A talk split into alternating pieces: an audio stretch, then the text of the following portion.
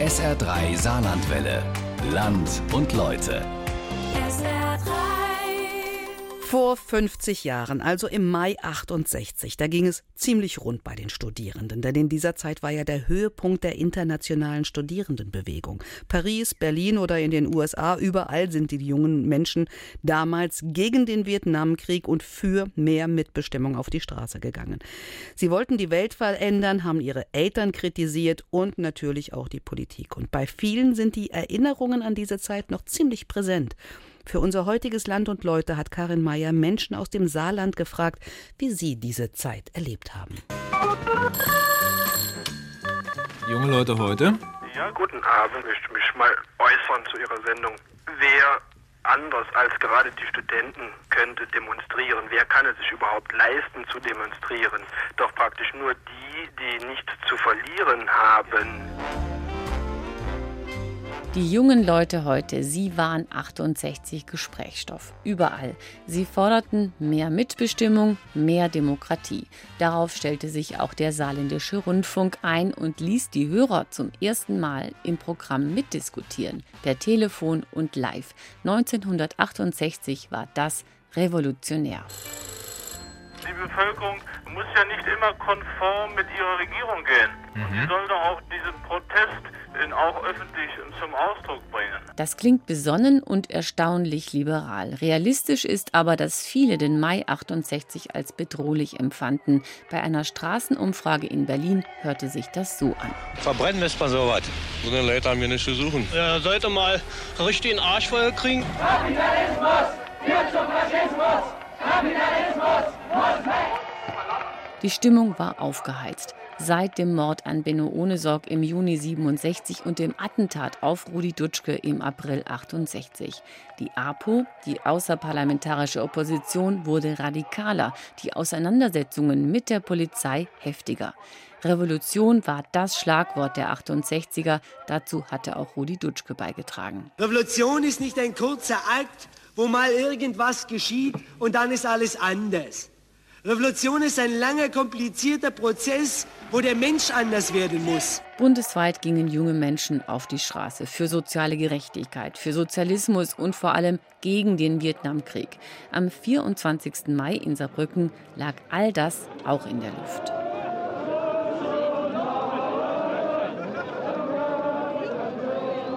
Unsere Bewegung hat sich politisch engagiert für eine Veränderung der Gesellschaft.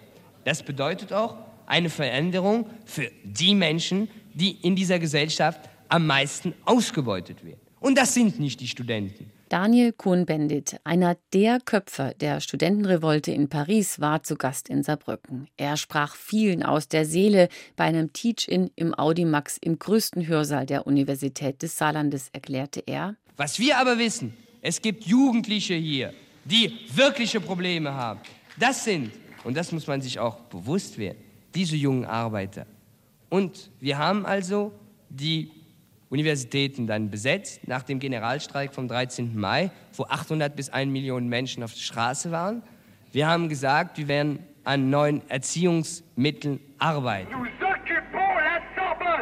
Unglaubliches hatte sich ereignet in Frankreich. Erst Massenproteste, dann Gewalt in den Straßen von Paris. Und jetzt wollte der französische Staat ihn, eine der zentralen Figuren der Proteste in Paris, nicht mehr einreisen lassen. Ein Tiefschlag für den damals 23-jährigen Cohn-Bendit und der Höhepunkt der 68er-Bewegung in Saarbrücken. Da musste man natürlich hingehen, wo der berühmte SDS-Vorsitzende Kadi Wolf sprach und der ja noch nicht ganz so berühmte, aber doch etwas äh, irritierende Daniel Cohn-Bendit. Wilfried Loth, heute Historiker und Buchautor, blieb skeptisch gegenüber Cohn-Bendit. Dabei sorgte seine Anwesenheit für Euphorie. Die Studierenden der Saaruniversität waren entschlossen, ein Zeichen zu setzen. Sie wollten mit Daniel Cohn-Bendit an die französische Grenze marschieren, die Staatsmacht provozieren. Ganz im Sinne von Rudi Dutschke. Mit Provokationen können wir uns einen öffentlichen Raum schaffen, in denen wir unsere Ideen, unsere Wünsche und unsere Bedürfnisse hineinlegen können. Ohne Provokation werden wir überhaupt nicht wahrgenommen. Darum sind die Provokationen unerlässliche Voraussetzung für die Öffentlichkeitsarbeit.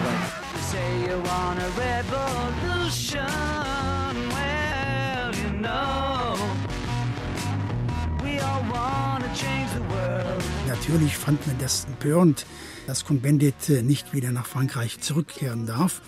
Und das hat auch etwas äh, zu einer stärkeren Entwicklung der Protestbewegung ähm, in Saarbrücken selbst beigetragen.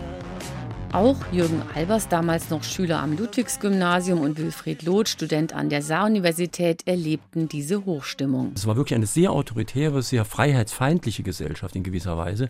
Und dagegen hat man sich aufgelehnt, hat sich dann natürlich als Freiheitskämpfer gefühlt, als Revolutionär, als Held. Die haben erzählt, weißt du noch, wie wir den roten Danny über die Grenze gebracht haben und so. Rund 2000 gingen zur Goldenen Brem. Es war die größte Demonstration im Jahr 68 in Saarbrücken. Es war nach meiner Erinnerung eine gute Stimmung. Es war keine giftige Stimmung. Es war eher eine Aufbruchstimmung. Man wollte sagen, die Gesellschaft ist zu vergrößtet und wir die Studenten, wir wollen eine bessere Gesellschaft. Auch Oskar Lafontaine war dabei, 25 Jahre alt, Physikstudent und Reinhard Klimt, Student an der Saar-Universität. Wir sind dann in einer großen Menge zusammen mit Cohn-Bendit an die Goldene Brem gezogen und haben diese Konfrontation gesucht, um zu zeigen, wie undemokratisch der Staat äh, mit seiner Macht äh, dann die Rechte außer Kraft setzt. Und ja, das war eigentlich ein großer Spaß.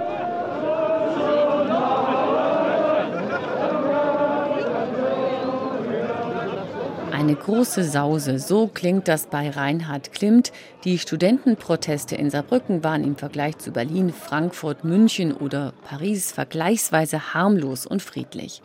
Von Saarbrücken gingen keine Impulse aus, sie kamen vielmehr an im Saarland, so wie Daniel Kuhn-Bendit an der Goldenen Brem. Bei der Demonstration wurde er von SR-Reporter Axel Buchholz interviewt. Kann man sagen, dass Ihre Bewegung hier in Saarbrücken sozusagen europäische Züge bekommen hat, dadurch, dass Sie gesagt haben, für uns existieren keine Grenzen mehr? Ja, nun, ich glaube, sie hat vorher schon europäische Züge genommen und das wirft man uns auch vor. Man sagt, macht doch jeder bei sich in seinem Land, was er gerade für richtig hält. Und wir sagen, nein, die Kapitalisten reihen sich zusammen in einem System, was international ist. Soviel ich weiß, sind die Amerikaner nicht in Amerika, sondern in Vietnam. Hat man Worte? Dieser 23-jährige Cohn-Bendit war nicht auf den Mund gefallen. Nicht nur in Europa, überall gingen die Studierenden gegen den Vietnamkrieg auf die Straße. Die 68er-Bewegung war nicht nur europäisch, sie war international und sie betrachtete sich als die neue Internationale.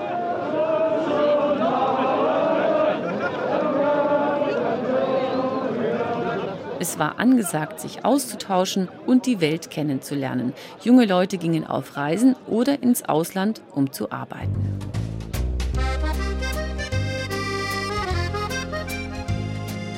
Ich hatte gewechselt von einer saarländischen Armaturenfabrik zu einer französischen Armaturenfabrik und war im Mai 68 zur Einarbeitung in Paris. Und äh, ich habe im Quartier Latin gewohnt. Peter Harz, damals 27 Jahre alt, hatte im Mai 68 eine neue Stelle angetreten. Er wurde Augenzeuge der Studentenrevolte. Dann äh, wurde ja durch die Medien, aber dann auch durch die persönliche Begegnung äh, wurde ich dann Zeuge dieser Unruhen. Wasserwerfer, Tränengas und umgestürzte Autos, brennende Barrikaden und aufgebrachte Studierende von einem schwarzen Block der Spezialpolizei CAS berichtet Peter Harz. Das hat ihn stark beeindruckt. Da gab es dann auch diese Steinwürfe und die Barrikaden und was alles, was brennen konnte, wurde da verbrannt. Seit März schon brodelte es an der Universität Nanterre, einem Ableger der Universität Sorbonne in einem Vorort von Paris. Es begann ja mit keinem so großen Anlass, nicht dieser äh, Geschlechtertrennung in den äh, Studentenheimen. Am 3. Mai reichte es dem Rektor. Er machte die Uni dicht und die Studierenden aus Nanterre fuhren kurzerhand an die Sorbonne. Die Polizei wollten die zurückdrängen, hatten natürlich ihre Helme, ihre Schutzschilde und wollten eigentlich die Straße so säubern. Es war der Beginn der Gewalt. Wie es dazu kam, Professor Wilfried Loth, Historiker und Buchautor. Das ist äh, eskaliert aufgrund eines Missverständnisses. Um die Konfrontation äh, zu vermeiden, haben die Studentenführer einen friedlichen Abzug der Studenten ausgehandelt Als die Studenten aus äh, dem Innenhof der Sorbonne herauskamen, wurden sie dann doch von der Polizei abgeführt. Das hat natürlich als ein Wortbruch gewirkt und die Studenten zu gewaltsamen Aktionen provoziert die von der Polizei mit noch gewaltsameren Aktionen beantwortet wurden. Ein Zufall, ein Missverständnis, sagt Wilfried Loth, der zum Jahr 68 in Paris das Buch mit dem Titel Fast eine Revolution geschrieben hat. Erst war es die Geschlechtertrennung in den Wohnheimen, dann ging es um mehr, um Mitsprache, um eine Hochschulreform.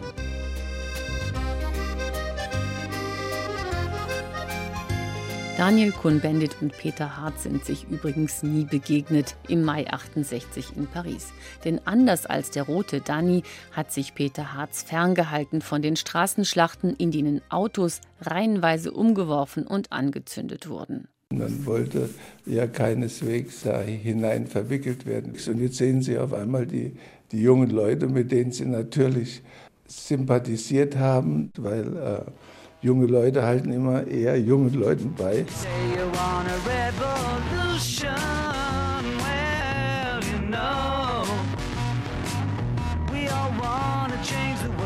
In Paris haben die Studierenden nicht lange über Gewalt gesprochen. Sie war plötzlich da.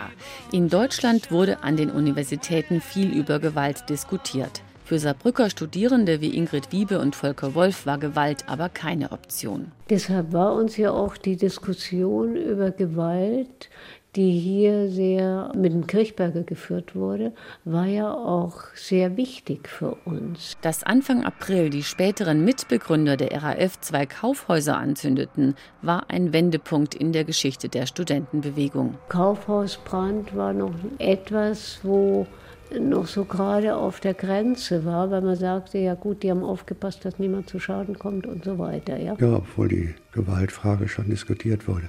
Also insbesondere auch im Zusammenhang mit dem Vietnamkrieg. Sollte man zur Unterstützung vom Vietcong aufrufen oder nicht?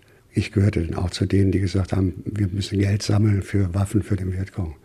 Obwohl ich selber Kriegsdienstverweigerer war und also es war eine heiße Diskussion. Die rote Fahne haben die 68er immer wieder durch die Stadt getragen. Das Symbol der Revolution stand auch für die Unterstützung des Vietcong, erklärt Paul Burgert vom Landesarchiv. Im Hintergrund spielt natürlich auch der Vietnamkrieg immer eine sehr, sehr große Rolle. Vor dem Hintergrund war das dann auch eine besondere Provokation. Das wurde dann auch im Mai in dieser Demonstration besonders vorgeworfen, dass sie vor roten Fahnen gesprochen hätten. Solidarität mit dem Vietcong, Geld sammeln für Waffen und am besten die rote Mao-Fibel lesen. Wer so unterwegs war, der konnte nur einen Feind haben, die Vereinigten Staaten. Sie standen für Imperialismus pur. Trotzdem ist Klaus Schröter im Jahr 68 in die USA gereist. Ich hatte Anfang April einen Job in Kent, Ohio bekommen. Also ich war Hilfslehrer mit einem enormen Gehalt. Damals war der Dollar noch 4 Mark wert und ich habe ausgezahlt bekommen 723 Dollar. Ohio war weit weg von den großen Anti-Vietnam-Demonstrationen in Washington, weit weg von den Attentaten auf Martin Luther King und auf Robert Kennedy im April und Juni 68. Das ist eine Universität gewesen, mitten auf dem Land und es gab überhaupt keine Probleme zunächst mal. Nach einem Vierteljahr ging es dann los. Der erste Protest kam von den schwarzen Studenten. Die äh, haben sich dagegen gewehrt, dass sie so wenig hatten. Ich glaube zwei oder drei Prozent. Ich hatte in meiner Klasse, glaube zwei. Im Herbst 68 fand der erste Walkout statt, die erste Demo, könnte man sagen, der Bürgerrechtsbewegung in Kent, Ohio. Ich habe dann auch mit einigen diskutiert, ich wurde eingeladen und da hatte ich so das Gefühl, die wollten sehr kämpferisch sein. Ich konnte einiges nachvollziehen und ich bin auch von Kollegen angesprochen, weil ich da zugehört habe, ich sollte mich da nicht einmischen. Ich sei ja schließlich Gast. Die Anti-Vietnam-Debatte hat Klaus Schröter an der Universität in Ohio weniger wahrgenommen. Als Lehrer stand er ohnehin auf der anderen Seite. Also lange Haare war nicht. Ich gehörte dazu, dass ich gesagt habe, lange Haare gehört nicht. Immerhin Humor hatte er. Für Strafarbeiten musste die Mao-Fibel herhalten. Wenn ich Probleme hatte, Dann habe ich das äh, kleine rote Büchlein von Mao geholt, einen Spruch vorgelesen und da sollten sie rüber schriftlich mir Mitteilung machen, was man darunter zu verstehen hatte. In Deutschland hatten viele Studierende das rote Büchlein freiwillig in der Tasche. Auch der Historiker und Buchautor Götz Ali war so einer im Jahr 68. Heute sieht er vieles kritisch. Wir verehrten ja so sehr Kulturrevolution, dass sich das von selbst erneuert und so mit ein bisschen Gewalt und junge Leute nach vorne bringt. Und ich habe mir auch die Mao Zedong-Schriften aufgehoben mit meinen Anstreichungen. Die meisten haben die weggeworfen. Götz Ali war 68 Student an der FU Berlin, theoretisch jedenfalls. Denn studieren war eigentlich nicht. Und dann habe ich da ganz normal angefangen zu studieren und erst so ganz bürgerlich so Seminare belegt, bis ich sehr schnell, so nach einem Vierteljahr etwa, gemerkt habe, dass man das hier nicht macht. Und dann habe ich mich angepasst und wurde auch so einer. Der Kapitalismus führt zum Faschismus. Der Kapitalismus. Dass es Millionen Tote gab durch Maos Kulturrevolution, das wollten die 68er gar nicht wissen.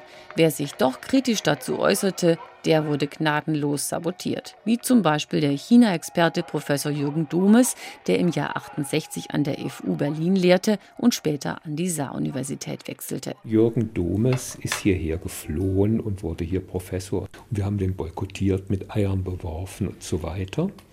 Und ich habe mir alle seine Texte nochmal dann durchgelesen. Wir hätten alles wissen können. Er konnte Chinesisch. Wir haben gesagt, er arbeitet für den BND.